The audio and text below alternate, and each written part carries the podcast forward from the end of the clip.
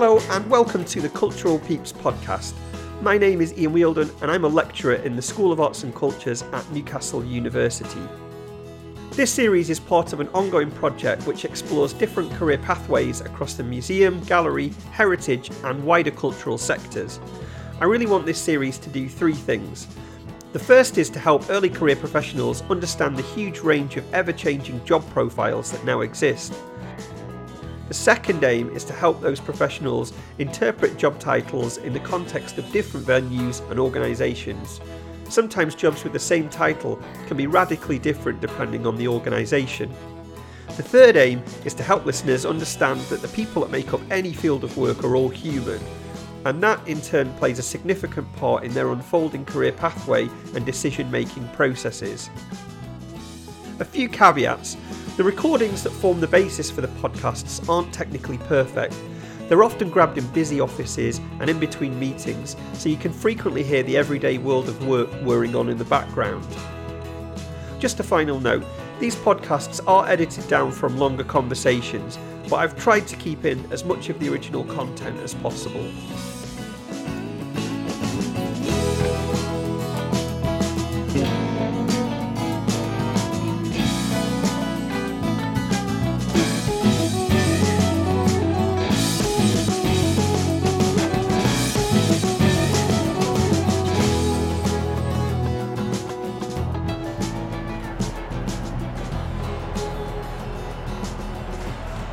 Hello, and welcome to episode 9 of the Cultural Peeps podcast.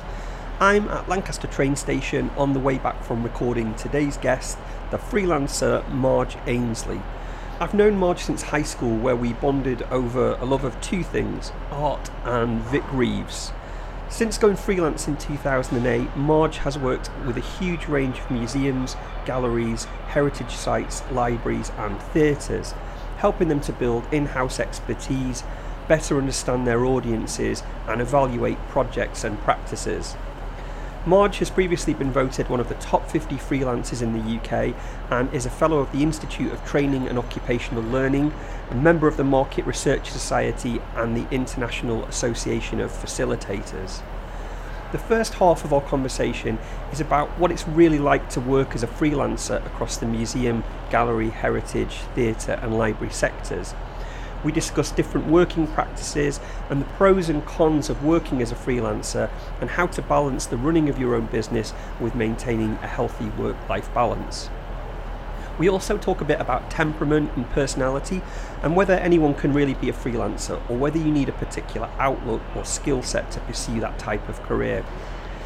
We talk a lot about definitions and job titles and how difficult the presentation of skills is within the freelance sector. This is something that's fascinating to listen to, as Marge is essentially trying to balance attracting clients with specialist descriptions of her own skill set. There are some particularly interesting discussions here around the use of the term consultancy. We then talk about the value and issues around both MAs and volunteering, the latter being something Marge did quite a bit of alongside her postgraduate studies at what was then Sheffield Museum Trust. Marge talks about the Museum Freelance Network, which is a network she helps run and which aims to give independents across the cultural sector the opportunity to meet and share ideas. So, if you are interested in working as a freelancer or even thinking about it, it's well worth checking that out and making some connections there. Links are in the description as usual. You might also want to take a look at Marge's blog. In there, she shares her experiences as a freelancer, giving tips and advice so that gives a really nice oversight of the work that she's involved with. In addition to those sites already recommended, I've put links to as many of the other organisations and projects we cover in the podcast description. So if there's anything you'd like to look up, then that's a good starting point. Don't forget you can follow the podcast on Twitter, Instagram, SoundCloud, and Facebook using the handle at Cultural Peeps and if you want a bit more information about the Career Pathway project or about any of the conversations or participants, then there is a project blog which is available at culturalpeeps.wordpress.com. That's it from me for now. I hope you enjoyed today's episode and find it useful.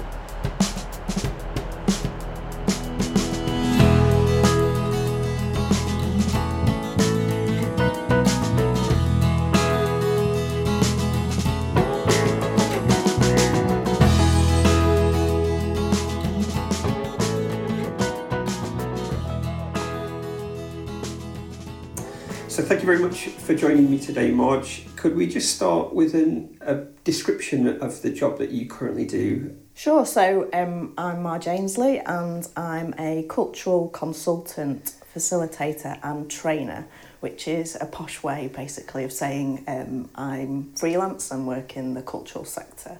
And that's mainly with museums, libraries, galleries, and archives. But I do um, quite a bit of work with theatres, gig venues, performance centres, art centres, that kind of thing as well. So, what does that look like on a, a day-to-day basis? Oh, it can be very varied. So, um, I'd say on any one day, I could be working for eight different clients. You know, um, my work typically is focused on audience development, um, visitor research and evaluation, and um, comms work as well. So copywriting, copy editing, kind of tone of voice, that kind of thing. So I have this big array of clients. So, like I say, any one day it could be up to eight different clients working on anything from a marketing campaign, marketing strategy, audience development plan, or it could be um, going and doing consultation before a big capital project, or it could be writing an advocacy document for a client but with being freelance as well, you kind of have all the other non client, non billable work too. So, as well as all of that going on, you know, you've got to do all your admin, your finance, accounts, marketing yourself, going to networking events. Um, so, there's kind of a lot of stuff behind the scenes as well. And I, as well as my freelance kind of client work, I help run the museum freelance network. So um, I suppose that, that's, that's something I would call a side project. And, and we might talk about this a little bit more, but freelancers have a lot of side projects on the go. Um, the Museum Freelance Network is essentially a kind of a community that myself um, and, and another freelancer um, started because we felt that there was no kind of support um, for freelancers working specifically within the museum um, sector.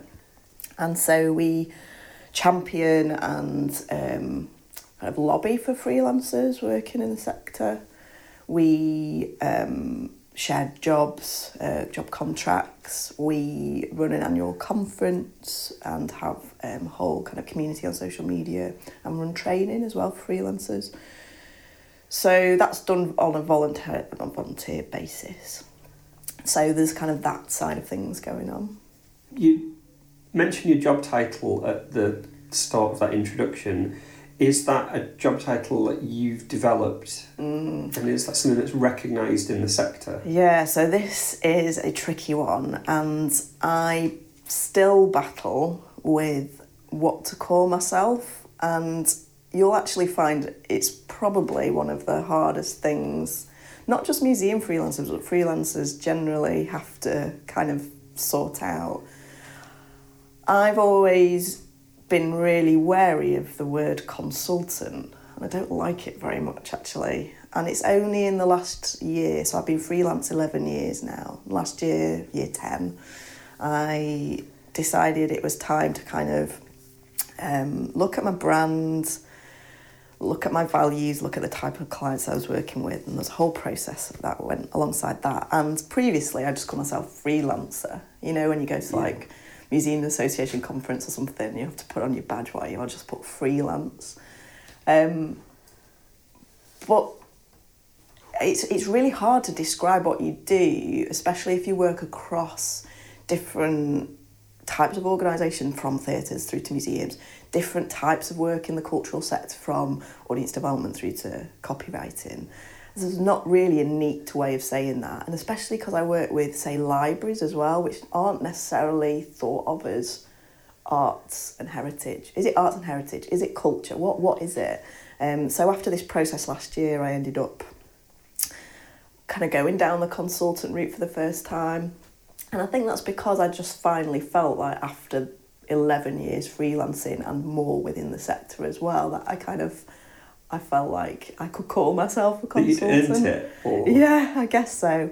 Um, but there isn't, like to answer your question, I don't think there's really a, a, a kind of a, a, def, a definitive job title that, that you give yourself as freelancers. And, and on the Museum Freelance Network training that we run, you know, there's a whole exercise we do with um, prospective freelancers and people who are freelancing just kind of under 12 months around, you know, what it is you're offering, being clear on what that is, um, working out what you know the marketplace needs, and then you know, well, okay, how does that translate? And I guess this year I've started becoming less worried about it. You know, sometimes I might go and describe myself as an arts and heritage consultant. Other times I might just introduce myself at a networking event as, "Hi, I'm freelance. I work with museums and galleries," or a lot because a lot of my work, I'd say about 75% of my work is evaluation and research. Um, I quite often will say I'm an evaluation and research consultant or freelance evaluation and research specialist in circumstances where potentially I maybe want to get some of that That job, that yeah. work. So you changed that title? in- Yeah, and I've in actually yeah through the re- rebrand last year, I kind of got a real flexible kind of outcome with that because like you know on my business cards or on my graphics that I use on you know whether it's invoices or you know uh, proposals for work. You know, I've got one that'll say Marge Lee evaluation research, Ainsley Right. audience development, and so I can switch that up Yeah. depending on my needs. And I've started, I think, to be less concerned about that now. Is part of that because you've been doing this for 11 years, you're quite established in the sector, so people come to you because they know what skill set that you can offer, so the title is maybe less important. Yeah, I think so. And I think you don't necessarily need to have the title. Like if someone's going on your website, it's kind of clear what you're offering anyway. Yeah. Um, and yeah, if you like more established, then you become known for for the type of work that you do. The issue I've got at the minute is I'm changing what I am offering and I'm narrowing it that down a little bit. So I'm doing less and less actually of the audience development and marketing work. Um, and that's to respond to kind of needs in, in the sector. You know, actually, it, there's a lot around evidencing, um, and so that's why the evaluation stuff comes in. But um, I don't know. I think when you've been in the sector that long, you you know you you know what you're you know what you're interested in, you know what the marketplace needs, and and actually, I think at the start I was doing so many different things. I've had to reel that in and just be more specific about my offer. And also, when you're freelancing, it's hard to kind of keep up with absolutely everything. So, for example, when I went freelance in 2008, I was doing marketing and I was doing press and PR work, so media kind of comms. And very quickly I realised that, you know, you you can't keep up with those contacts all the time and it's really Mm. important if you're doing press work to have those relationships with like media and so I kind of knocked that on the head um, and it's kind of starting to feel a little bit like that now in terms of you know I don't typically get involved in digital strategy or digital comms work because I just feel more out of the loop and you've got a Yeah. constant I, I'm a big believer with freelancers and I talk about this a lot when I'm doing talks or whatever about CPD because it's a continual professional development because I think a lot of freelancers make the mistake of you know you're freelance you like you don't have a personal development plan that kind of falls off you don't have the time you're too busy delivering whereas it's so so important to make sure you invest in you put budget aside each year to invest in your CPD so whilst you can keep upskilling yourself there are certain things I just think like the media example you kind of just start losing those contacts and then you're not delivering that service well enough for your clients So you're doing more of the work that genuinely interests you, or is that motivated by the work that's available at the moment? Yeah, I think it's. I think I'm at the point now where I can be a bit more choosy. I would say, um, and again, um, within the last kind of eighteen months, and and this has all come through working with a business coach. Um, I've started being a little bit more, um, I suppose, careful in what I take on and work on. There's two things. Work on briefs that are. Um, I, I screen them through a perfect client brief. Right. And that means, you know, do I feel A, that it's, you know, something exciting, B, that I feel I can make a difference with, and C, is it going to pay the bills? You know, Yeah. like there's probably maybe five or six different things that make it up, but essentially, you know, I'll screen it through that. And then the other thing is, does the client have the same values as me? You know, are they, you know, are they inclusive? Are they about, you know, paying their freelancers on time? Are they, so I would deliver the project on time. I'm very much about, you know, making sure those kind of values, um, you know, are they in alignment? Yeah.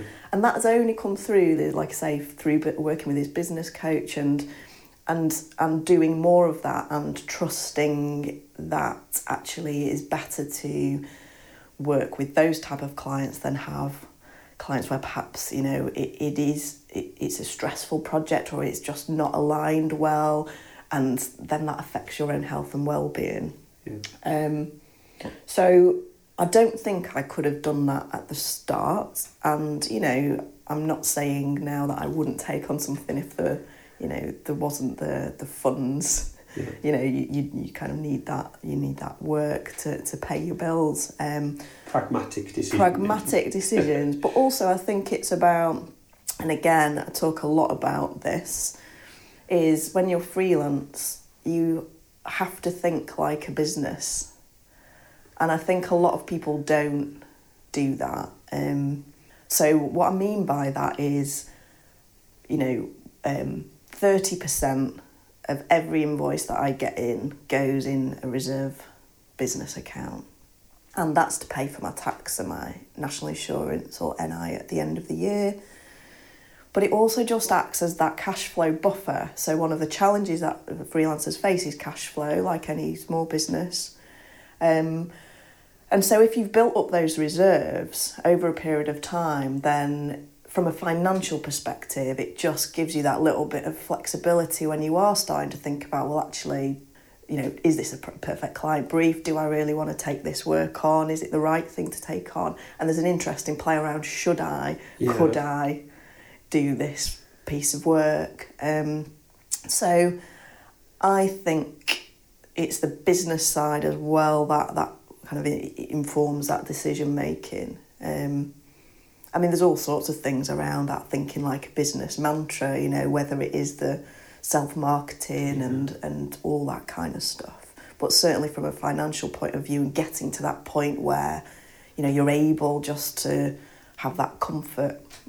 We say comfort blanket. I don't know whether that's the right word, but you know what I mean. Buffer, a- yeah, that buffer um, behind is like just from peace of mind is really important. But it takes time to build that Yeah. up. So do you obviously you enjoy the sector, you enjoy engaging with cultural material.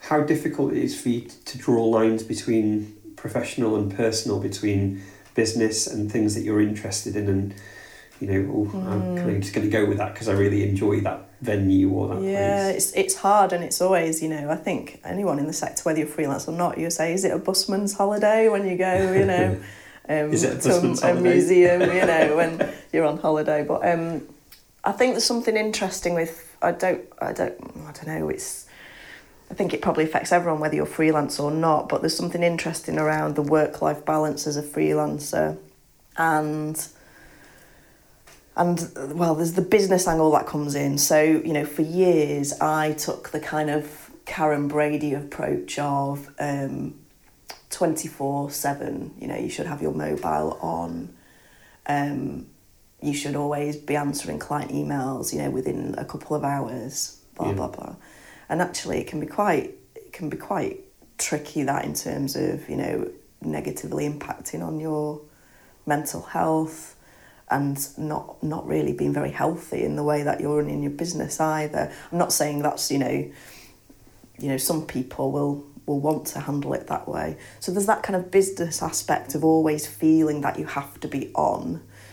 And then from the kind of the, the cultural sector, you know, way if you are, you know, on holiday or whatever, and you're going around and you're seeing cultural places, you know, and we talk a lot about this in freelance kind of circles and networks. You know, there isn't really such a thing as that work life balance because it becomes it's you. It becomes part of your interests and what you do, um, and I've started not seeing it as like like mutually exclusive in a way. Mm. And I just, you know, I enjoy going to, you know, museums, cathedrals, sites of interest whilst I'm on on leave. Uh, and I'll gather photos and I'll gather, you know, you know, I've I've still got in my wardrobe at home a giant bag full of print that I've collected since probably, you know, 2001 and I'll reel that out at um, workshops when we're doing, you know, okay, let's look at brand and we'll look at tone of voice and, you know, this collection of leaflets. Um, because it's just part of you and it's, it's hard like to separate that. Um, and I don't think there's anything wrong with that. Where I feel there's the issue is the business, the business side.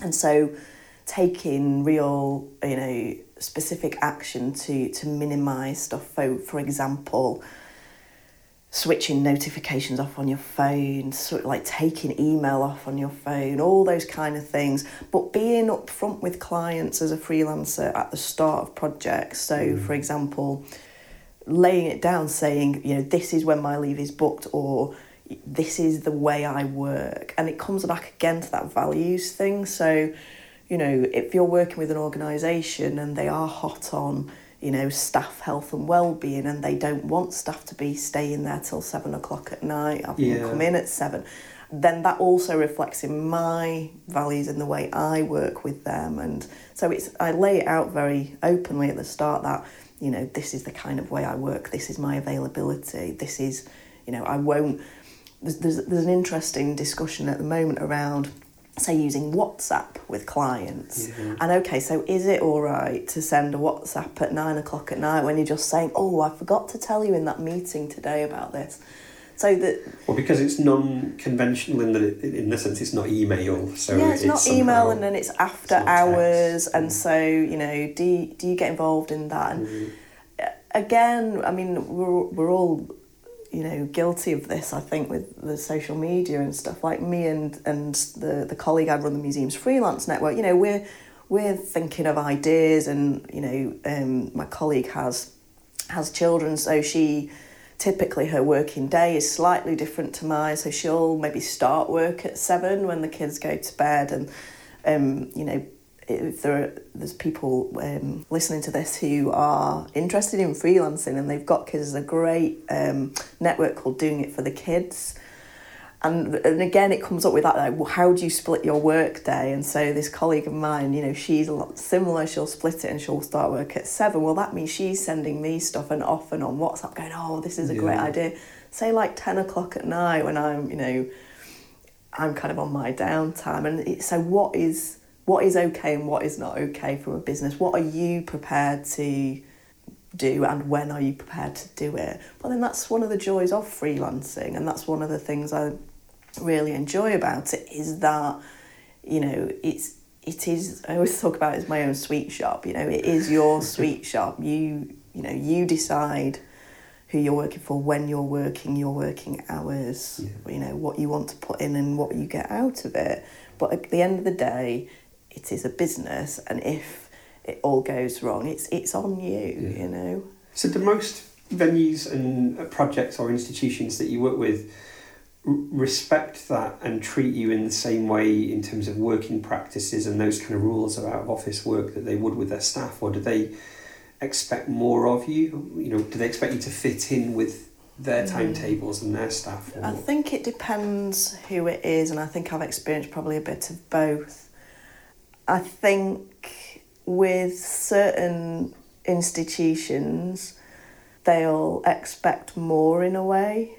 Um, and so, I don't know, maybe like, you know, expecting an instant email reply yeah. or um, it, it typically comes maybe not so much within the, the like the contract delivery it almost the where the expectations get a bit muddy is when maybe you're applying for a contract Right. or the expectations around that. So there's So is that power power balance thing where you might be trying to impress or please or No, I was thinking more along the lines of getting mixed up between what a freelancer is and what a kind of PAYE right? Okay. is.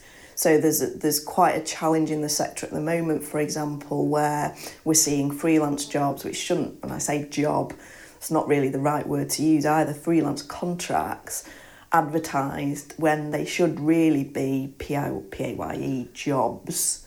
So um, there'll be, you know, a full job description. There'll be a you are expected to be at this desk between these hours. Yeah. And all of these things don't, you know, they don't pass HMRC's um, test Yeah. for is it a contract job or is it a full time or part time PAYE Yeah, okay. employed um, role. And also, so for example, when you go for a piece of freelance work, not every time, but sometimes you're asked to go for an interview, and that word itself has connotations around, you know, PAYE like Yeah. jobs, and the interview is is a form in a format that it would be if you were going for a job at that institution, rather than please talk me through your proposal as a freelancer and how you intend to deliver this piece of work. And similarly, when you're asked to um, put a proposal together, you might be asked to, you know, describe your methodology in there for something. Or if you're, say, like a, a design agency, we'd want to see what you'd come up with for a logo. And that's not right, you know, Yeah. because then you're providing that work for free essentially. So there's it's more that side of things, I guess, where there's that almost that not quite understanding what what freelancers are. And that's you know that isn't me moaning necessarily about that. It's just I think there's a role for for us as freelancers to kind of look, educate isn't the right word. It sounds really patronising, but to kind of share that knowledge with organisations about how to work effectively with freelancers, and, and we have been doing that. So through Museum Association conference, we've done um, through the Museums Freelance Network talks and workshops around um, writing effective freelancer briefs. Um, my colleague's written a guide for Share um, down, which way is it? I think southeast way about working effectively with freelancers that organisations can download online. Yeah. So that was funded by the the museum's development officers. Um, so for us, it's that it's that reciprocal kind of learning between freelancers and organisations about how can we work better collaboratively and together so that we can kind of iron out some of these things. And there's the whole discussion, of course, around pay as Yeah, well, yeah. and and we've seen that around you know artist pay, obviously, but also freelancers who are working within within the sector too. So do you think that the opportunities for freelance have grown in recent years? Mm. It's a it's a tricky one. I don't know whether I've got any evidence to say whether it has or not. I've certainly not seen like a decline in freelancer opportunities. What I've seen is more people go freelance. Right. Okay. And I think that's for various reasons. Again, we don't have the evidence to, to say why. Um, but I, th- I suspect part of that is because of the cuts. You know, people have just defaulted to freelance, perhaps when they didn't necessarily intend to. They've kind Yeah. of fallen into it. Um, and maybe it is around, you know, the uh, flexible working, you know, when people starting to realise the benefits that that can bring, um, you know, to their family life, home life, whatever. Mm. So, um, I mean, we're certainly seeing more people on this, you know, Museum Freelance Network training course that we run. Um, we started that 12 months ago now. And we thought, well, maybe we'll run one per year. We have a maximum on that of 20 people come come to, to us. And um, we thought we'll just do one a year. And we've, we've already done three. You know, there's an appetite for freelancing.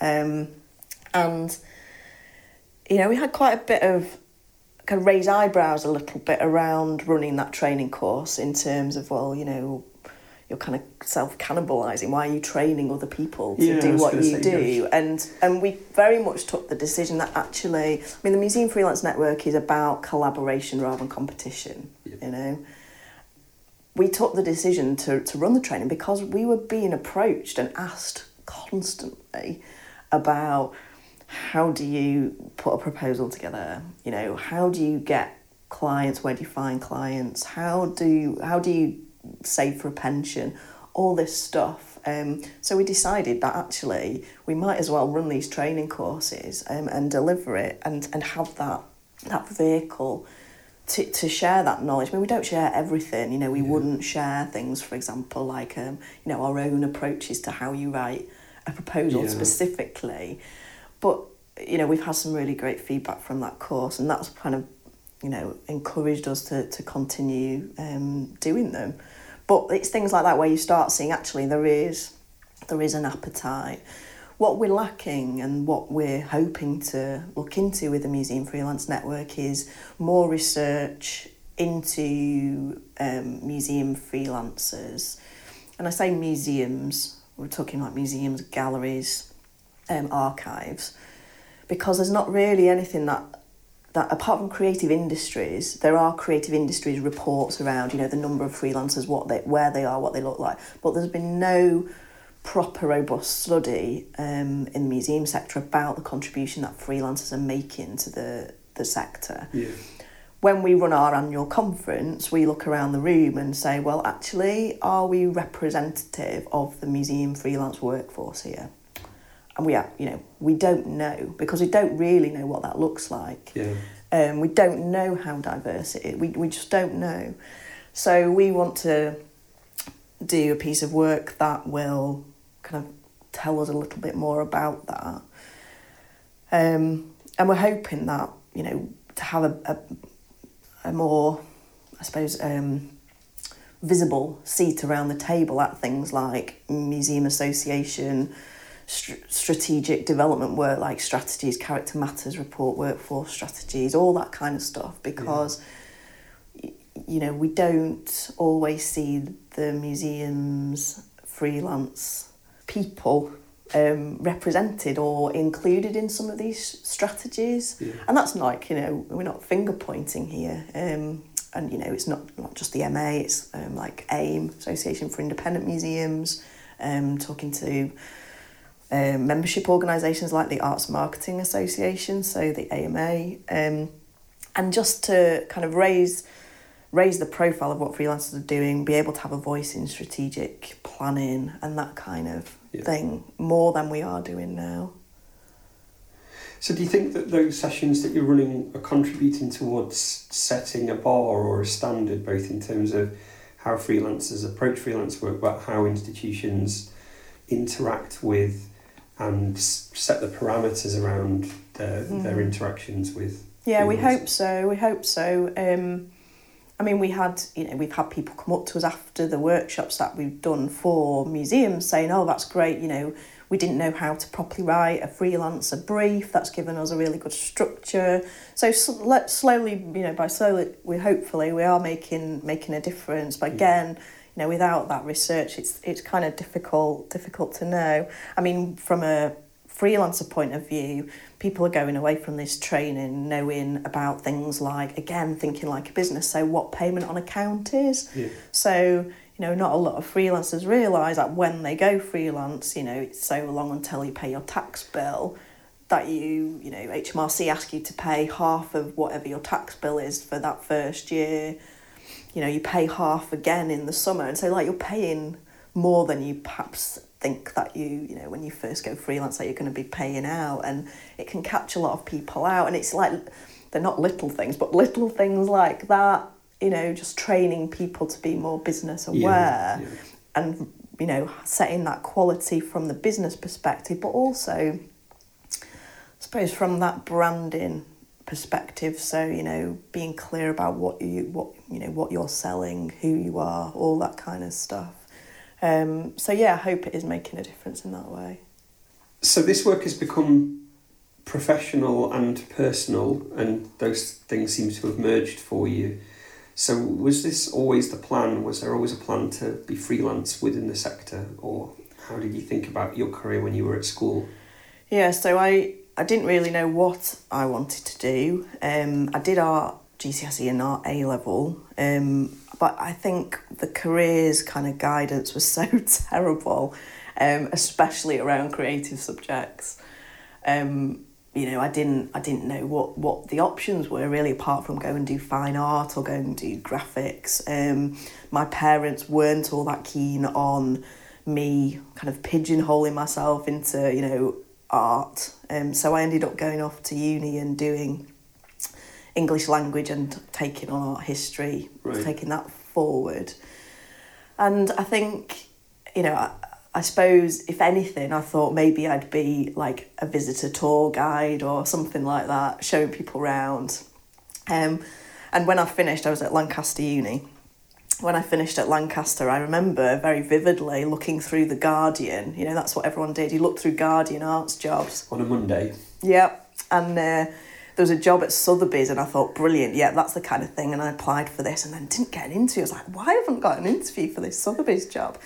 And um, I, I saw like my kind of friends who'd done art go off and, you know, do masters in fine art or go and do um, gallery jobs. And I just, I just didn't know how to get there and do that or, or what that would even look like. Um, and I wish actually at the time that there had been better career advice for, for that kind of industry. And, you know, I'm very, very passionate now about going back and doing talks with students. And I do that quite a lot um, to just give them a sense of what what the museums and gallery sector and world looks like and what the options are. Um, perhaps we'll probably talk about, about that later. But so I left I left Lancaster and ended up doing a whole array of interesting jobs. So I was um, a debt collector over the phone in a call centre, um, which is soul destroying. Um, I worked in another call centre selling Christmas chocolates. Um, and then, funnily enough, the chocolate link carried on. So I ended up working for Cadbury's over in Sheffield. Um, and that was like a sales job. Meanwhile, whilst I was working at Cadbury's, I was looking more into how on earth do you get into the museum sector? You know, what do I need to do? And it became very apparent at the time, so we're talking 2001. At that time, the only route in, and unfortunately, I think this is still the case in, in you know many institutions. The only way to get in was to get a master's. So I didn't want to move um, too far from Sheffield. Sheffield had an arts and heritage management masters, so I ended up doing that and um, going in hilariously as a mature student at the age of in my early twenties, and uh, absolutely loved it. Um, worked like doubly hard, more harder than I had at my undergraduate, and I um, luckily picked up two volunteer jobs, one at Sheffield Theatres and one at Sheffield Galleries and Museums Trust as it was then. It's now Museum Sheffield. and I worked as a volunteer alongside my masters um, and alongside a part-time job at HSBC as well. And it was through that that I fell into the marketing side. So they just happened, those volunteer jobs, to be in the marketing departments at both. So I learned the ropes um, as, a, as a marketing volunteer, got involved in things like the Arts Marketing Association. Um, and luckily, the marketing assistant job at Sheffield Galleries came up just as I was finishing uh, my MA. So the MA at Sheffield was quite different to other ones. You studied a whole array of like business stuff because it was management. So it was like economics, law, finance, marketing. Um, and I just was on the like the last placements of all of that, and this job came up. So I was writing up my dissertation and going into work full time, which was hard, but I was really lucky to actually get that like got that job. Yeah. so, so from so you've got kind of a few things that have happened there. You, you knew that you wanted to do arts related stuff. So can you pinpoint if we go back a little bit why you wanted to kind of go down that route? Was it something that you were good at at school, or No, I wasn't very good at the actual art itself, but I loved the art history side. right? Um, yeah, I was never any good really at the, the drawing and the painting. Funnily enough, I was better at photography, and that's what I'm doing a lot in my spare time of at the minute. Um, but I just never pursued it. But it was art, the art history side really, and it was it was like So was that A level?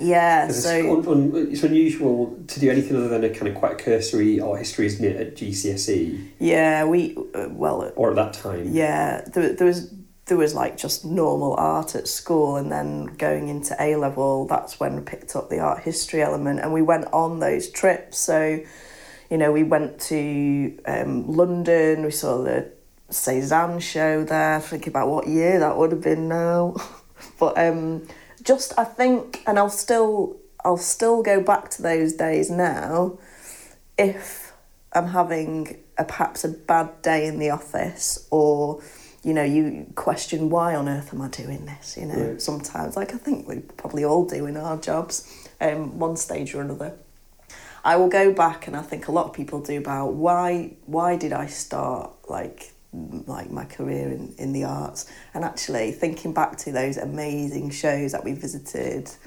or if you're working in theatre people say to me that just that performance I remember seeing when I was 16 and you just like return back to that. And I think it's that that inspired you to to do what you do. Like I remember I'll just think back like oh my goodness. Like Howard Hodgkin exhibition? Just thinking then just being really struck. Rachel Whiteread House you know just like all that kind of stuff. Definitely that for me that's probably the pinpoint actually um, those trips. Seeing that work seeing it in the- in the first flesh. hand. Yeah and and even now you know um, like I was at the Pier Arts Centre um, in Stromness in Orkney last week and just that feeling that you get sometimes in a particular institution or seeing a particular work you know for the first time in the flesh as well going over to MoMA and seeing some of the Van Gogh you know um, work over there thinking oh this is amazing and just hanging on to that and remembering that that was why you did it in the first place um, So were there people that were steering you at any point now? You were saying that mm. you folks were maybe trying to get you to spread spread the risk by the sound of it a little bit. yeah So were there people that were, even if they might not necessarily have been indicating a particular career path, that were influential in developing those interests? Yeah, I would say probably not so much at my master's level, but my A level tutors were, I would say, significant in terms of that. So just that kind of, again, that enthusiasm and that passion they had for art history and for for the arts. Um, you know, and I'm still in touch with them now, like however Yeah. many years on, and that you know, A level for me was 95, 1996, that kind of time. Yeah. And so, you know, I suppose that shows you something now. You know, when you have one of, we all have our kind of teachers at school that we Yeah. think have influenced whether we've chosen a particular subject or not, but they were definitely influential. Um, and then I would say a particular, just thinking back actually, there was um, a chap who was a visiting lecturer on our master's programme who just had a, a real connection with in terms of like the marketing side. And again I think that just bolstered why I ended up going down the marketing route. Yeah yeah. So when you were at university, you're doing English with art history, those two things together. So were you thinking of the same way, spreading, not knowing quite what you wanted to do, but spreading the risk a little bit between two subjects? yeah and you know I kind of I didn't really tell you the full story there with how the art history came in because I didn't apply to do art history at uni at my undergrad so at Lancaster I don't know whether it's the same now you had to choose three subjects when you went. So I did English language, linguistics, and this random, randomly named, excuse me, randomly named subject called culture and communication. And then you dropped, you could take two on or drop two and take one on. And so in my second year, after doing all those three, it was like doing A levels again. Do all those three. Um, I managed to, and I somehow worked out that through this culture and communication, you could actually pick up art history. So I started art history my second year. So it was like a combined undergrad um, BA. Yeah. So it was English language, language with art history actually. Um, but I, I can still remember now the, the joy and the excitement of actually finding that out that I was able to do art history and yes then realizing brilliant I can you know I can actually get myself back down this arts route Yeah, yeah. So when you were at university, were you doing lots of other extracurricular stuff, or did you just focus on the program? in my undergrad I don't think I did really I mean when I was doing it's, you know, you look back in retrospect and think, oh gosh, all those missed opportunities. But when I did my masters, like I say, that's when I really just tried to pick up and soak up absolutely everything I could do in terms of, Yeah. you know, work experience, um, doing more reading around the subject, going and seeing more work. Um, and I got a distinction in my masters, and I think that was purely because, like, I didn't have any of the distractions that you do at undergrad, you, said know. you were going back as a mature student, so I think in, you've got that period.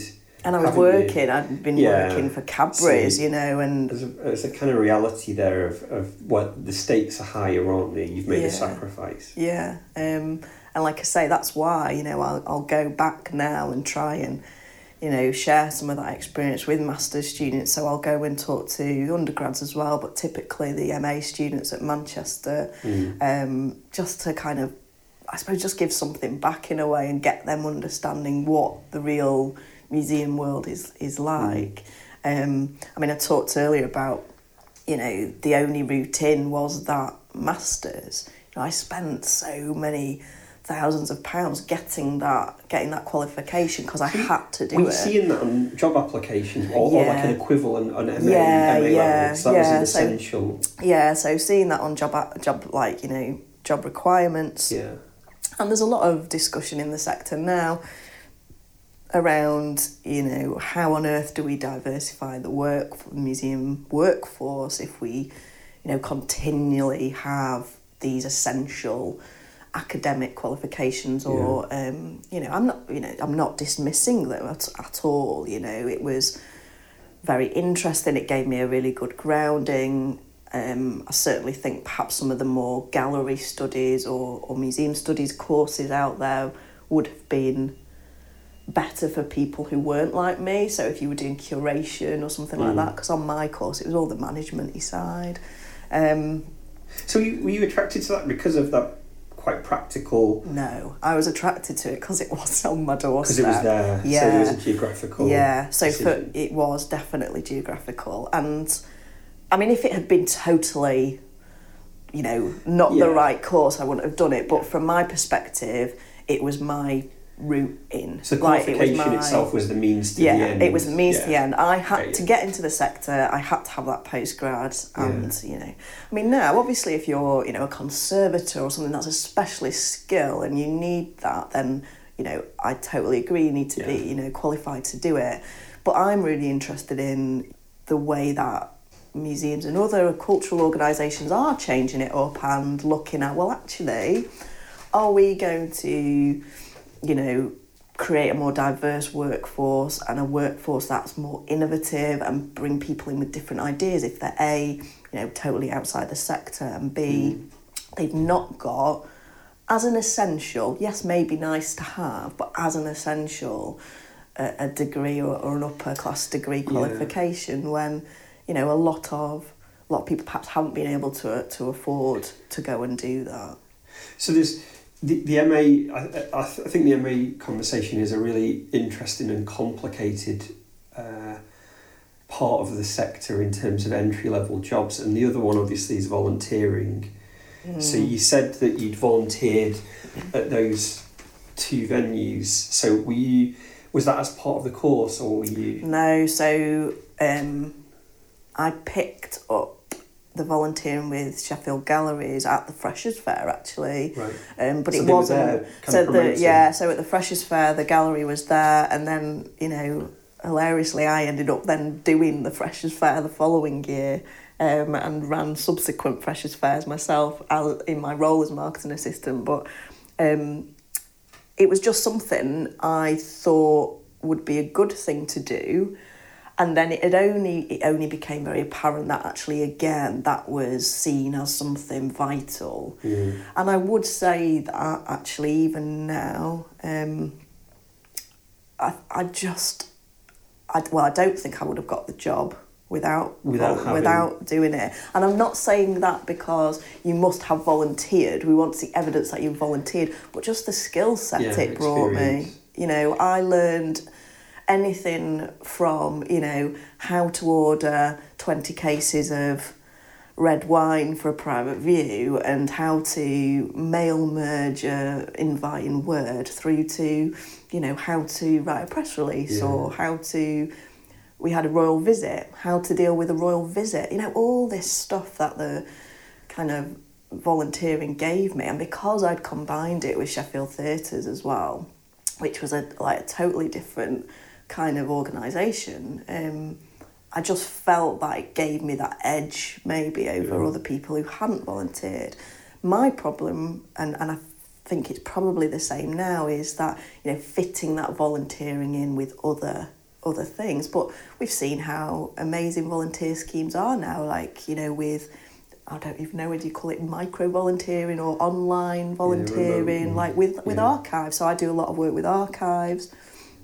And we run all sorts of volunteering where you know you're helping to tag objects. So there's lots of different ways now that you can get involved in volunteering. It's a lot more accessible.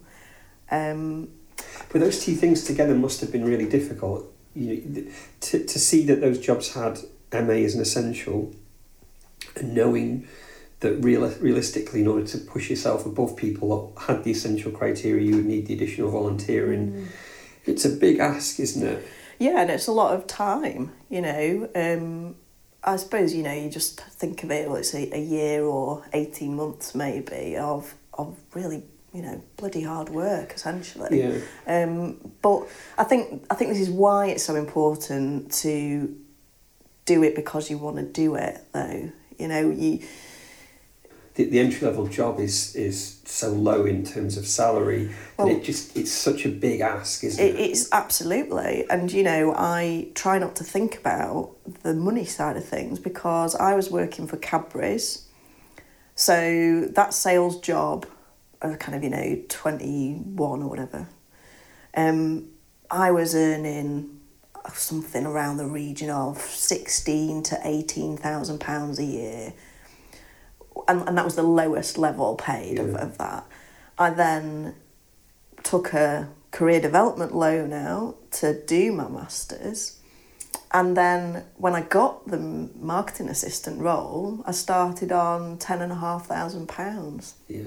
And so not only had I dropped my salary to work in the cultural sector, I was also having to borrow money to invest Yeah. and, and, and do it. And you know, so it's it's the commitment of time, it's the commitment of money. That's why you need to like I think it's good to volunteer to work at actually, you know, is this something I really want to do? And in a way, it's a shame, or maybe some people do, volunteer before you do the MA, and then you like think, oh, actually, I do want to work in this in this world. Um, An important question to ask there then is, as a freelancer, do you think that the the MA is really helpful? I'm assuming that you get a lot of your work through the experience that you're able to demonstrate. Do you think it's a viable route for freelancers to go down experience only? I think that I change my mind on this all the time. Actually, um, sometimes I think it, I think it will come down to which MA you have done. Yeah. So, for example, I know um, freelance colleagues of mine who have done, let's say, the Leicester course, and they have got so much more experience than me in, you know, um, acquisition and disposals. And that's actually a real key part of their freelance work. Yeah. Now, for me, I didn't do anything to do with those kind of topics. You know, like I say, it was all around the kind of the management side. I, hand on heart, don't think I've probably used any of my management skills from my masters in what I do, apart from the obvious, so the marketing part of Yeah. the of the program. And we had to do there's a whole big practical section where we had to run a develop and run a festival, an arts festival in a, a park in Sheffield, which was a huge project. And again, just like little things like, you know, time management or again things like, you know, how to how to run a distribution campaign or how to run a marketing campaign. All those kind of things definitely contributed Yeah. to my career, but from a freelance side of things, kind of not sure really. Again, I very much saw my masters as a a way in, and then I learned I learned more about the sector and what I do from being in it on the job. because I had There's you an know, irony, isn't there, about having there is. the involvement? There you totally know. is. But I think again, you know, if you were doing MA in conservation or something, then it's Yeah, diff- it's, different it's set, yeah. Um, but I think there's, also it's like academic discipline as well. I, I would I, I don't think I would change anything. I think I would still I'd still like to do my MA. I, would, I enjoyed it. I met some you know great people that gave me that you know that route in. Um, but yeah, there is a there is an irony with it. So at that point, you're volunteering at the theatre and at Sheffield, Yes. and you've finished your masters. Yeah. Then I get the marketing assistant job. So did that come out of the volunteering? Did did you apply? Did that come up and you had to apply for it? Yeah, I had to apply. Yeah, so I was against I think five or six. Right. I mean that again that's two thousand one ish So that to would yeah to that point when I significantly higher than that now, probably. Yeah, yeah, absolutely. Um, I mean, obviously, but like more job applications, but in terms of interviewing, it would be six, interviewed against six. But I had, you know, I was in a position where I knew the You're already working organisation, there, yeah. so that probably put me ahead as well. But I ended up there, I think I spent four years. So that's um, full time, Yeah, so full time as marketing assistant, and then I moved up to marketing officer. right? Um, so, and then that role slightly split. I mean, we had, it was a great time to be working there. We had um, strategic partnerships with Tate, V&A and NPG, National Portrait Gallery. So I worked on some fantastic exhibitions like Tate Sculpture when that came, um, Palace and Mosque. There was all sorts of really lovely shows to, to work on. So that was during that four year period I was there. And that officer role I had split into campaigns and then visitor research. Yeah. That's where I picked up that interest in visitor research. Yeah. So you're there for four years, Something like that, yeah. and did you feel that you were able to guide that role? Was it very definitive in terms of what was expected of you, or were you able to turn that into something?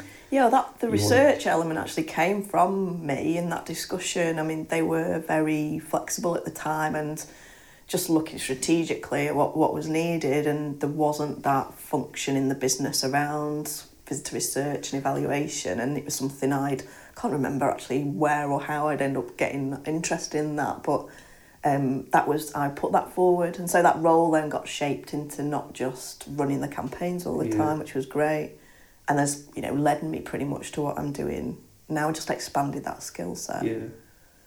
And and the work that you're doing, obviously, with National Portrait Gallery in Tate, that's quite an um, a baptism of fire in terms of learning how the sector works. Oh yeah, and it opened my eyes to you know how regional galleries work versus national. So Right. I remember being sat in a meeting at Tate in London and talking about you know different ideas for the campaign and the budgets involved in their normal campaigns compared to ours and this conversation about it was something around you know well we, you know we, we always brand our kind of disposable coffee cups and we do these all these different things. And I was there as this marketing officer going oh my goodness like we've not got any budgets like that.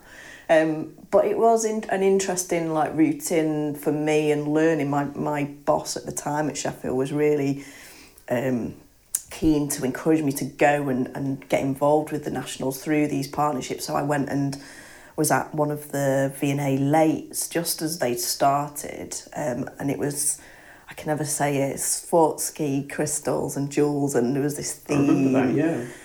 And so I, I was involved in that evening, working alongside their kind of events team, just because there was that opportunity because of the strategic partnership. Yeah. So I learned, you know, from the nationals, but I also learned how how different they are, you know, and and you know, there's pros and cons, isn't there? I think when you're in a regional, certainly in my experience, when I was in a regional institution like at Sheffield, you're kind of there's you and a small team, whereas you're kind of small fish, big pond at Yeah. a national. I'm not. I'm not. I've never worked in a national in a in a permanent role. I've worked for them as a freelancer, but you know, I'm not sure kind of how that works in terms of the um, the amount of say that you might have over Yeah. something or your ideas that you put in. You know. Um, So at the end of that four years, what, what came next? Yeah, so um, I, for various personal reasons, had to relocate back over to the northwest, which is where I'm from originally, and there were no arts jobs at the time, and I found myself uh, at Salford University. So I kind of one of the good things I think with going into marketing was that that was a transferable skill set. It wasn't like I was a curator or a real specialist. Real subject specialism. In yeah, It, so I was able to actually, you know, this wasn't planned, but but I was actually able to uh, like opened up other job opportunities for me. So I went and worked um, managing the postgraduate programs, marketing at Salford University, and knew that I would be staying there as as short a time as possible. Um, but you know what? I'm it assuming was that you didn't declare that. no. I mean, they the pay was obviously I'm saying obviously, but the pay was substantially higher than the same kind of grade, like officer level, um, uh, uh, where I'd come from, and you know, as much as I didn't really enjoy it, it gave me a massive, massive um, new skill set. You know, I was learning how to produce something as big and as complicated as the postgraduate prospectus, which is a huge mammoth job to copywrite, pull together, proofread, do the branding, like everything. Um, and it just gave me kind of an insight into another type of world, you know, academic world. Um, and again, just working for a huge organisation, you know, Sheffield Galleries and Museums Trust, as it was then, you know, the, I can't even remember how many staff, but there were, we were very lucky at that point. Um, we had something like five of us just in the marketing team at Sheffield, Yeah. but unusual actually that. But, you know, as an organisation, maybe 40, 50 people, I don't know. But then I was in uh, Salford and, you know, there's a hundred, 2,000, 3,000 members of staff, like, you know, to, to deal with, probably more. Um, so I was keeping my eye out for other arts jobs in the northwest at the time, and then a maternity cover job came up at the Harris Museum in Preston. I actually went for the marketing. They had two jobs. They put a marketing manager, well, it was marketing and fundraising manager, and a marketing and fundraising assistant. And I went for the assistant job because I didn't want to be a manager. I had no interest in management, and um, and they refused to interview me for the marketing assistant job. Presumably, based on my experience, it could have been that actually they maybe they didn't get enough people for the manager role. I never found that out, but um, So they won't mind me saying ring that. you up and say we don't want to Yeah, yeah. interview for this, but we will. Yeah, we want you to go for the manager job. Did you so have to re? Do you have to apply for that, or did they just no, move, they just your Yeah, they just yeah. Okay. yeah. So I went for that and ended up doing that, that that job, and so I was there for, for doing the maternity cover, but that got extended to eighteen months. So there's parallels there between the Harris and Sheffield in a way because they've got permanent collections. Probably the size and scale of the organisation, maybe a bit smaller, I guess, than the trust at Sheffield. Yeah, I mean, it was very different in terms of the governance, and I found that quite difficult actually. Um, so the Harris Museum is a run by a local authority, so Right. Preston City Council, And it's an interesting building insofar that, and I think this is slightly changing now, I'm not sure, but the it's in the same building as the library. And the Harris Library is managed by um, Lancashire County Council, and the museum is managed by Preston City Council, Yeah. all within the same building. And we know there's some interesting examples of that all over the place. But um, coming from a trust into a local authority, I found really difficult, and that was mainly because of the um, autonomy I'd had at Sheffield. You know, if I wanted to put a banner up for Tate Sculpture, I put the banner up on the outside of the building. Whereas with the Harris, it took me something like 18 months to get a banner on the front of the building. And that was, you know, that's that's just sometimes how, how it works. Um, and local authorities, you know, th there are these processes that, you know, you have to go through and, you know, spending public money, it needs to be accountable and, and that's absolutely fine. But I did find that that transition difficult Yeah. um, when I'd had so much freedom to just kind of crack on with the job um, at Sheffield. How long were you at the Harris for? Well, it was supposed to be 12 months, but then it got extended. So I worked there for 18 months and it was a senior management role. So I'd gone from pretty much marketing officer at Sheffield, marketing officer at Salford to head of marketing job with a position in the senior management team, Yeah. um, which for me felt like a massive kind of steep curve upwards. Um, I managed two members of staff, so it wasn't huge in terms of a team. So I managed a graphic designer and a marketing assistant, the job that Yeah, I'd gone for.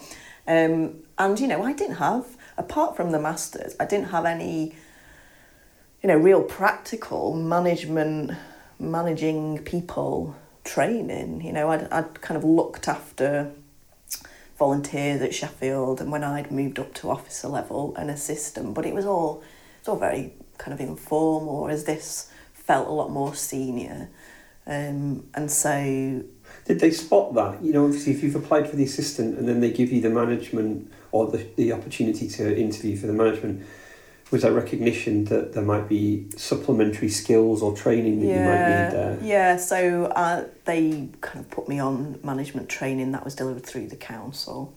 Okay. Um, but so I think a assuming that lot wasn't of specific to the arts then. no, it wasn't, and I think a lot of the management style, you know, and and the way you manage people, again, I just developed on the job, and I don't know whether that's that's a good thing or not, but that's that's how it worked for me. And I was I was lucky that I had you know the team were great. I didn't have you know I, I I didn't have any difficult circumstances to deal with. It was at the point you know there was no job evaluation being done. There weren't any redundancies happening. So I kind of got away lightly in a way before kind of arts cuts started happening really. I mean we're talking what are we talking here? Two thousand and kind of seven. Yeah. So right before. Yeah. So and and you know that job set me up really for freelancing because I was at that senior level. I was again more visible as a you know a head of marketing person. I was out doing more strategic work, various networking. They sent me to Venice for the Communicating the Museum conference. Just it opened up a lot more kind of visible Yeah. for me to be visible in the sector. Um, doing, you know, I was doing talks back over in Sheffield actually, and over there. I was doing seminars for Northwest Fair. To like, I don't know, just opportunities to be out. Whereas, kind of a more back of house, like marketing assistant, Yeah. I wouldn't have, you know, people wouldn't have known who I who I was. Um, and you know, getting asked to write pieces for arts professional or museums journal or whatever. Um, so it, I, I like looking back, I would say you know that helped massively in terms of that profile raising of, of Yeah. my work and who I was. And in those two, specifically the two arts jobs, this doesn't really apply to the Salford role, but in those two arts jobs, as a marketing person there, what input creatively did you have in terms of program, if if any? yeah. So that's a really interesting tension. it's very big tension and it's it's interesting when I go and do marketing one thing I do as a freelancer now is I do marketing training for typically smaller museums who don't have a marketing specialist in house. Yeah. And it, and it is something actually that I think is lacking from MA courses where I've seen anyway. It is all about curation and, and, and that side of things rather than, you know, there might be one lecture on arts marketing or audience development. Yeah. You know, and I've said to colleagues in academia, do you want me to come and do some guest lecturing around this? You know, audi- we spoke like developing audiences is such a key thing we need to do, but it's just from my perspective, I, I don't see it reflected in these courses very Yeah. much. So you know, I go and uh, you know talk to people about marketing and, and do the training, and they are flabbergasted when I say to them, you know, marketing is the four P's. So the marketing mix, and what is you know what are those four P's? It's product, price, place, and promotion. And where everyone thinks, you know, they'll say, oh, we need some marketing, and what they mean is they want a leaflet, Yeah. or they, you know, they don't even think about the other things. It's always a leaflet, but they don't realise that product is a key part of that marketing mix. And so when I go and do this training, I'm talking about things like, you know, like a simple example, but you know, developing a sensory backpack in a exhibition space because we've identified in our marketing plan that, you know, low income families or families or whatever is your segment are a key target market. So we can't just you know get them in and expect that like our job is done as marketers it's about the product as well Mhm. it's a key part and so to answer your question you know having a seat in programming meetings that's why you know you'll have marketing people clambering to be in those meetings because Yeah. they want to make sure even if they can't influence the program at the highest level in terms of you know if it's touring content or- exhibition yeah. or you can have some influence in terms of what the visitor experience is when you get into that site or you get into that temporary exhibition. Um, I mean, at Sheffield, for example, you know, the marketing team didn't have any say in terms of you know what that program looked like for the next you know and you know this. You you don't just program 12 months in advance. We knew for 3 4 years in advance yeah. what what was coming next. Where we could influence was the title of the show and the strap line for the show. Um, but yeah it, it was very difficult to have any other kind of input uh, than that. And I think that's why actually it's it's important and it's and it's interesting to have maybe a, a marketing person at a senior level, you know, who's sat in on those senior management meetings who can go, okay, so, you know, ask the why questions. So at the Harris, you know, on the senior management team, there was me, there was the head of learning, and then um, there'd be like head of operations. And so, you know, and, programming people saying, well, this is what's coming, or this is what we want to buy in. And me, my role very much there is to question and say, well, why? Who's the target Yeah. audience? What's this going to do in terms of our vision and our objectives as an organisation? So having that person there maybe helps. But it is, it's, it's, al- it's always attention. So at the end of the Harris, um, did that just come to a natural conclusion because it was maternity cover there? Did that just come to an end, or did you make a decision to leave? So I had a very, um, I don't know whether it's unorthodox actually, because people get into freelancing all over, like how lots of different reasons. But I had a colleague. I was on annual leave, and I had a colleague from Sheffield who'd moved into a an arts job in Manchester who phoned me up and asked if I knew if anyone who might want a press officer job. Uh, she was recruiting and.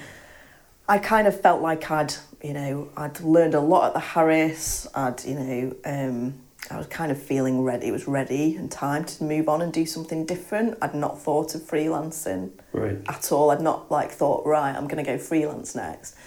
And for some reason, I just said to her, you know, what rather than part time, would you consider a freelancer? And I think part of me, probably in the back of my head, was thinking, oh, could I use this opportunity to do a few different things and start exploring what I think they call these days, you know, a portfolio career? Mm. And uh, and she said, yeah. And by the time I went back after my leave, she'd got a contract for me, and, and I handed my notice in. And so I started working for her, and, and it was at Contact, which is a theatre in Manchester. I went and did kind of worked out about two, three days a week for six months. Um, it wasn't structured like that, but that's kind of what it worked out as. And then I just built everything else up um, around that. So that totally, you know, launched me into freelancing. But I very quickly had to develop, Yeah. you know, my own brand, work out what I was working on, you know, tell people I'd gone freelance. Whereas most people who are sensible probably have, you know, at least a business plan in their head, even if they don't have it written down. So was that a scary experience, that transition, or did it just feel natural? It just felt natural, and people have always said that to me. Oh, I don't know how you like what you did, and I think I think it's because I have always had a job of some description. You know, from being sixteen, working in a health food shop, and then going and working at Boots. In the back of my head, I just thought if it didn't work out, I would just go and get a job anywhere. You know, um, and I was 29, I think, when I went freelance. Um, and this comes back to um, like what I was saying earlier about, you know, are you a consultant? Are you freelancer? And at that point, I just thought I've only really worked in the sector for what eight, seven, eight years, you know, and and like surely I can't call myself a consultant. But I I kind of very quickly found like this niche in a way where there were a lot of consultants going into organisations and advising and kind of parachuting in and parachuting out. And uh, whereas I was doing a lot of the practical doing stuff. So, you know, I'd get brought in to do things like a press officer job or, you know, m- run a marketing campaign or those practical, tactical elements that, you know, there wasn't really anyone else doing that on Yeah. my patch. Um, and then, you know, I ended up working all over the country, not just in the Northwest, but and it's interesting, I'm working with an organisation at the moment in, in a freelance, you know, as a freelancer who have gone back into a council government system from being a trust originally. And working with them has been quite interesting, seeing seeing the change in the things that their staff have to deal with. And yeah, I think it's I think I was ready and I think it was that flexibility and freedom. I mean, there are so many things I love about being freelance and the benefits that being freelance brings. And it, it, it is, and I was excited at the start and still am now about, you know, the different types of organisations or clients I get to work with, when I can work with them, when I, you know, when I work, when I don't work. And that was just such a re- revelation after being in that system Mm. where it was very regimented. You clock in, Huge freedom. you clock out, you build up your lieu time. And I always say to people, you know, it's, it's little things that make the difference to me as a freelancer where, you know, if I want to go, have to go to the dentist, I will go to the dentist whenever I want to. So yeah, it was it was wasn't scary. Um, it was freedom, flexibility, working on a on a big portfolio for me. That was really interesting. So you mentioned much earlier on about um, having a business coach. Yeah, so that was something that I never thought I would investigate. And that came about because I think it must have been the 10 year, the 10 year itch. I, I kind of woke up in, in January last last year and I just didn't quite feel that same excitement about stuff. And I thought you know if you're running your own business you've got to be like you know committed and want to do it. And I thought there's something not quite right here. And so I I've always thought business coaching and life coaching was you know something not for me. And um, I'm you know that kind of stiff upper lip. I'm running my business absolutely fine thank you. I don't need any help. And um, I met um, this guy he's called Simon Seligman and he he's actually works um, does a lot of, did a lot of work for Chatsworth he was actually in the cultural sector himself as a freelancer. And then he decided to move out and do his life coaching and business coaching training and then years pass, and then I'll kind of bump into him at something and um, I ended up having a, an initial meeting with him and just saying, you know, there's something not I can't quite work out what it is. Um, I think I'm a bit bored. What you know, and and so I ended up doing six sessions with him, and it was just super useful. And he'll, you know, he'll say it's like holding a mirror up against Yeah. because you do, when you're freelance, you don't.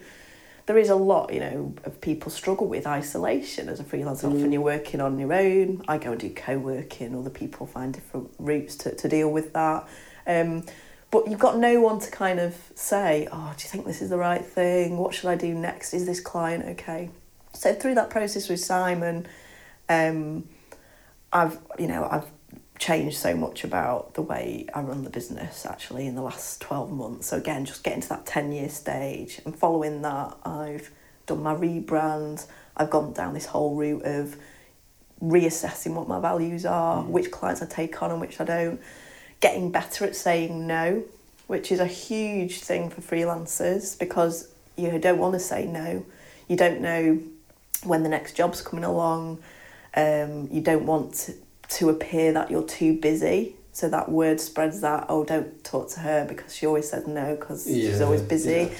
Yeah. Um, but I've got myself in a bit of a pickle with not saying no in the last kind of three years because then you just take too much yeah, on. And that, you know, that yeah. really affects you and it affects your client work. So um, I've got better at saying no. I've got better at um, being strict with things like not answering emails all the time, turning emails off, making sure you properly have holidays, you book things in, loads and loads of stuff that I just thought I was doing well at, which actually I wasn't. And it's simple stuff like feeling guilty about going and having your lunch outside the office. And I think we probably all have this in, you know, standard jobs too the fact that actually you do a whole load of better quality work if you took half an hour out for your lunchtime mm. or stopped faffing around on social media and just went and ate your sandwich outside in the fresh air and walked.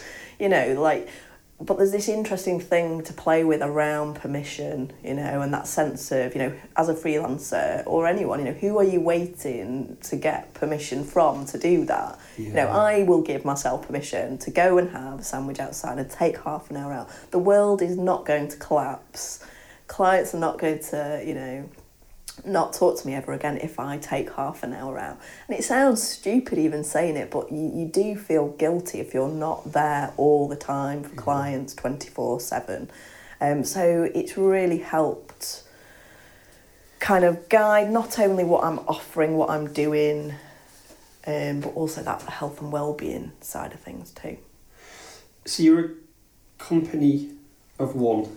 Hmm, yes, that's right. So I, I think it's there's actually a book called Company of One that I've been reading recently from uh, this guy called Paul Jarvis, and it's really interesting because it reflects how I feel about freelancing, and, and he kind of he talks about how actually you know he doesn't want to expand. I mean i have you know i, I turn down work quite a bit and that's not me kind of being big-headed saying it. I, I, I turn it down and people say why don't you just hire someone in and then you know just like grow your business? But i'm not kind of you know i don't do it to turn into a richard branson you know? I'm not I, I don't really want to grow the business beyond you know the means that you know i'm get i'm getting you know a, a, a i'm earning enough to live to do the things i like doing I don't, you know, I'm not motivated by having to earn any more than that. And everyone is different with that. You work that out, and then for me, you know, I, that's fine. I don't want to grow and have four members of staff and then have to start dealing with, you know, paying them and PAYE system HR. and HR yeah. and all that. And I don't want to become some kind of agency. And, and that's purely from that pragmatic logistical point of view, but it's also because, and again, this this isn't you know saying this in a big headed way, but I very firmly believe that people buy people, and you know, like with freelancing, people buy me. They don't buy. You know, they buy, buy me for my approach and the way I work, and yes, my skill set and all the rest of it. But it's about if you get on mm. well with that person. There's a lot with freelancing to make a project happen successfully. And so if I was to send, you know, whoever I'm appointed in my place, I just don't I don't think that would that doesn't reflect yeah. like me and, and that's not what I, how I want to run the business. Um, so yeah, it's interesting that that book's a really good example of that because that, that guy has done exactly that. He, you know, once he actually reaches the, you know, the money he wants to earn in that Yeah, year, he doesn't. The t- yeah, he done then doesn't. It's quite doesn't brave- have any clients then. It's quite a brave thing because there's a continual pressure, isn't there, to do more and more, and especially when if you feel that's in your control and you pretend, potentially turning down work, that's Mm. But it's quite a difficult challenge. It's interesting to play with though, and me and Simon, my coach, have been talking about. Well, actually, how would you feel if you know you weren't working from September to December? Mm. And when I'm saying weren't working, I mean client projects. So last year, I took the whole of August off. And I'm going to do the same this year. And when I say take August off, same with that September to December example, I mean off client projects, but time to work on side projects, the business, Get website, get your ship in order. get my ship in order. Um, and But having you're still that. working. That's the. It, Yeah, It's having interesting that you talk about that as in not working because it's yeah, you know, you- it's a pause from It is- it the is- relentlessness it's being. totally working, and um, Simon would be slapping my wrist if he heard that because we, I mean, we call it non-billable clients, yeah. you know. And I have like this Trello board. Trello um, is a really useful kind of way to structure your projects and um, all sorts of stuff. Um, and you know, I have business development as a as a list alongside all my other client projects.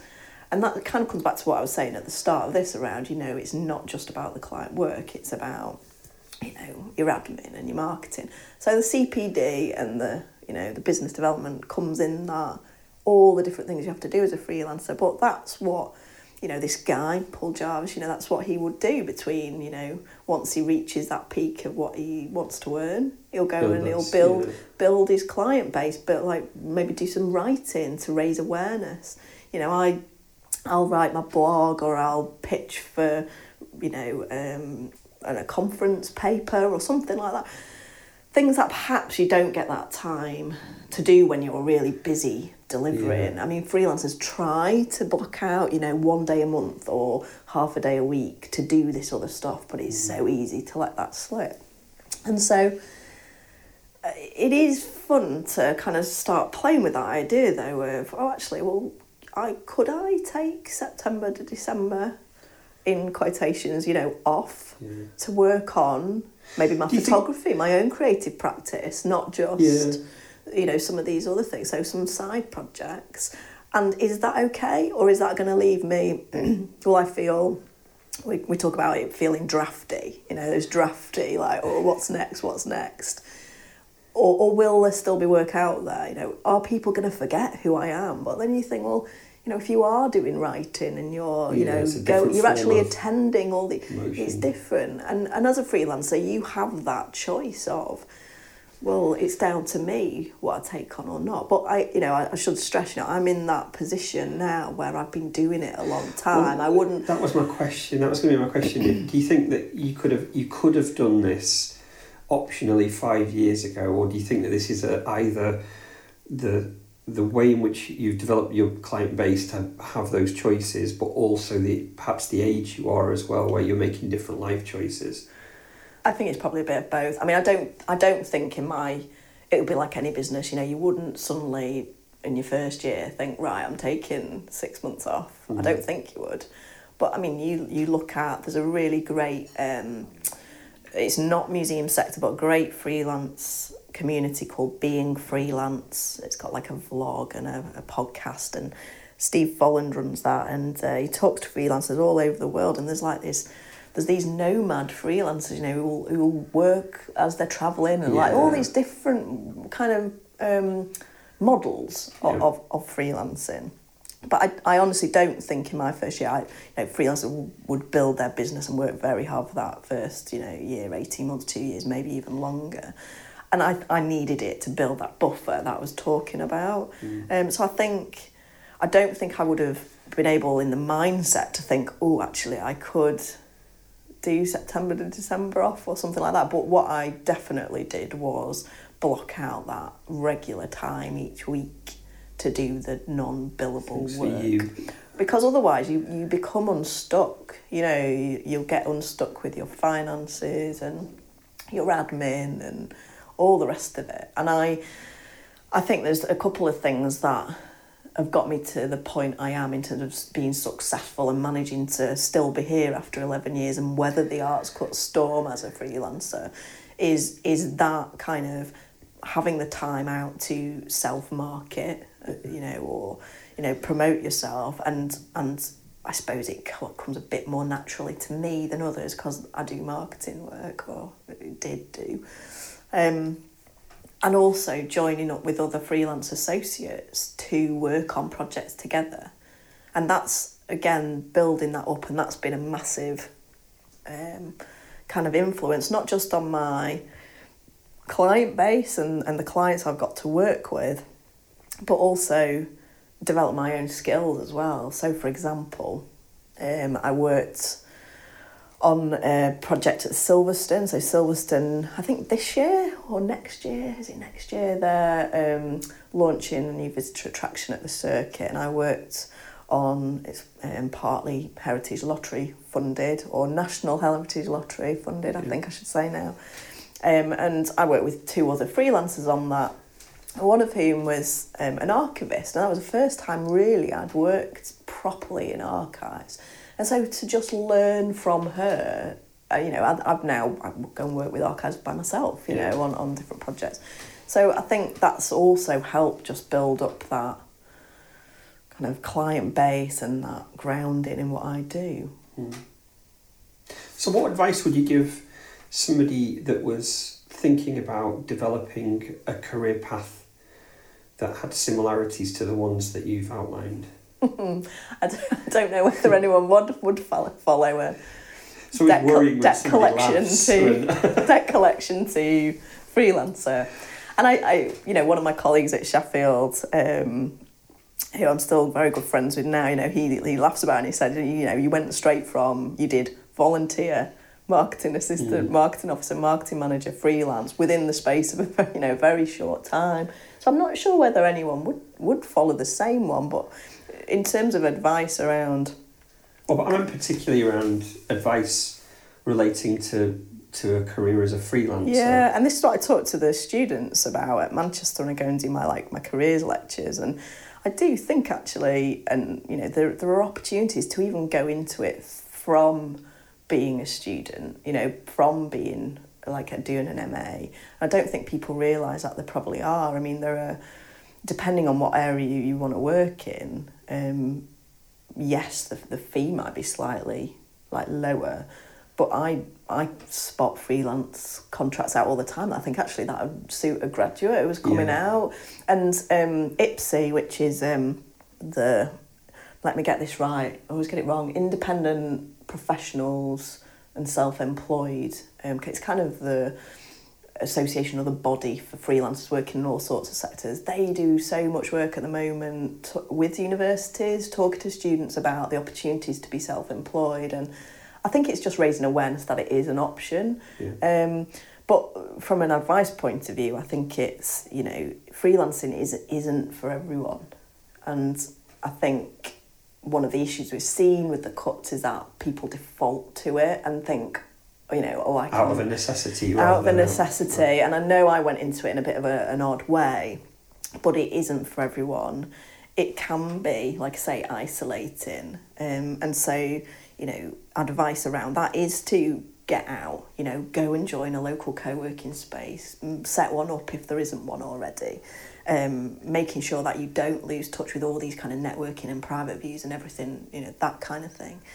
Um, it's not for everybody as well because they can't you know they can't deal with the uh, irregularity of the work and or the cash flow um, and there is a quite a huge problem actually not just in our sector but elsewhere around um, paying freelancers on time Yeah. and the the problems that can cause. And a lot of people, you know, you know, even practically, they they're not great at talking about money or asking for a particular fee or knowing what to charge or following up on an invoice that's not being paid. They don't feel quite comfortable with that. so again, like you know, advice from that you know that side of things is to make sure that you have your systems and processes in place and um, to know your rights around that kind of thing. Again, think like a business. Yeah. You know, a lot of people are just like, oh, you know, it's it's a museum. You know, they've not got much. You know, not got much budget, and oh, I'll give them a bit of leeway with that. Whereas actually, it's your business. You know, Yeah. they are a bus- your business as well.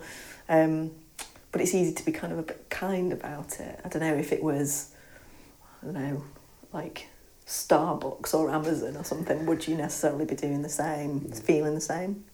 Um, and then I guess like a lot of people, you know, aren't going to be suited to the, suppose the you know dealing with the health and well-being side around being like how much you want to be in on call or not or you've got to be so super organized. I'm a list person as you've probably gathered. Um so for me you know i am that that's kind of one of my strengths. I know who i'm working with when i've got my diary up to date. But if you're not a kind of if you're a bit haphazard with your admin and things like that then it can make it a little bit harder but I, I totally I think if it's if it's something that you're interested in, I would perhaps and if you're in a full time job, I would perhaps be tempted to see if you could reduce to part time and then it try it on the side. Or if your contract allows, and not all contracts allow, you know, could you do some freelancing whilst you're working full time? You've got to bear in mind there are implications with that from a kind of tax HMRC perspective, but um, potential implications, I should say, depending on how much you're earning. Um, just to kind of see if it suits you, or come along to like we have Museum Freelance Network events. We have, you know, we're doing one at Museum Next conference in um, a few weeks in, in June. Um, open again, not just to people who are freelancing, but people who are thinking about freelancing. There's all this kind of freelancing community that you can dip into online. So Freelance Heroes is another one. Again, not culture specific, but I would say that you know, if you're a freelancer, don't just tie yourself into those networks that are just museum and cultural sector. There's so much you can learn from freelancers working in all manner of you know sectors, um, uh, like across the board. Um, so yeah, just like hooking with those really. So, are there any other things that you can do to promote yourself as a freelancer? Yeah, I suppose it, apart from the the kind of thought pieces or writing that I talked about, you know, something that's worked really well for me is going and doing some public speaking. And again, it's not for everyone, um, but it's and it certainly wasn't for me either. And it's a skill I've had to kind of get better at. Still not quite there, but um, actually going and speaking at conferences and picking the right conferences or seminars where you think either you know you can bring something of value to it um, or you know there are people there potentially might be interested in giving you work i think one of the things that freelancers struggle with when you go to conferences and it's a real shame is that you'll introduce yourself as a freelancer or consultant or whatever and people automatically think you want to sell them something Yeah, and yeah. you can see them scurrying away to the tea stand or excusing themselves from the conversation but actually i would say you know freelancers are there for their cpd as much as anything else and you know they want to join in the conversation and they want to network but when you're doing like say if you put in a paper or something for a conference. I spoke at Audiences Connected in Vienna a couple of years ago, which was great. And people, if you're if you're bad at networking, it's a really good thing because people come up to you. You don't have to go and talk to them, and they'll say, "Oh, you know, interesting talk" or whatever. Um, so I'd certainly say, you know, go out, get out, and see if you can, you know, share some of your, you know, work out and about, whatever kind of conference it is. I could imagine that there's a tendency to be quite protective because of seeing things in a competitive way, whereas almost everything that you've been talking about is about being open and sharing. Yeah, and that might just be my my way, and it's not my But way or the highway. But I think I think we're very very bad at sharing in the sector. I was going to say it's very reflective. We, I think, quite often we talk about museums or galleries or those kind of sites being in competition for visitors. Mm. So we think of it as a a, a finite number that we have a share of, Yeah. rather than thinking about how do we potentially grow.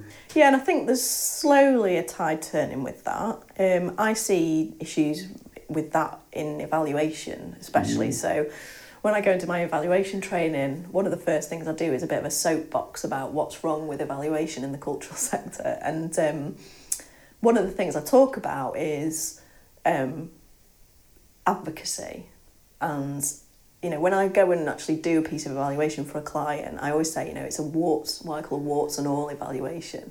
It's not an advocacy piece that's like, Yeah. we're amazing. Yes, there might be things in there about what's worked well, the successes, of course. I mean, evaluation is all about assessing whether you've achieved what you want to wanted to do. But a lot of evaluations do tend to be very celebratory, and one of the issues, you know, arising in and why that happens is because people, you know, well, there's two things. Often funders don't, um, you know, provide that final payment until they've seen the evaluation Yeah. report.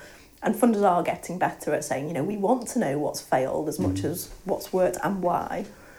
Um, so so there's that, but the other side is the competition side that you're like referring to there. Of you know, why would you put a report that says, well, everything went wrong, and why it went wrong when you're in that competition zone with Yeah. everyone.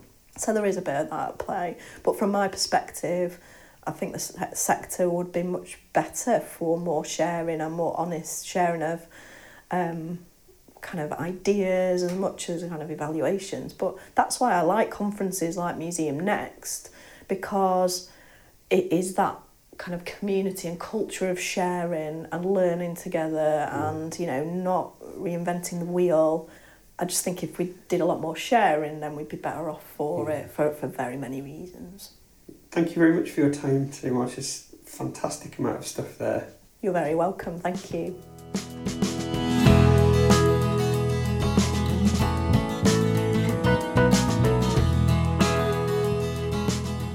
Thanks for listening to the podcast. Don't forget, you can follow us on Twitter, Instagram, SoundCloud, and Facebook using the handle Cultural Peeps. And if you want a bit more information about the Careers Pathway project or about any of the conversations or participants, then there's a project blog which is available at culturalpeeps.wordpress.com.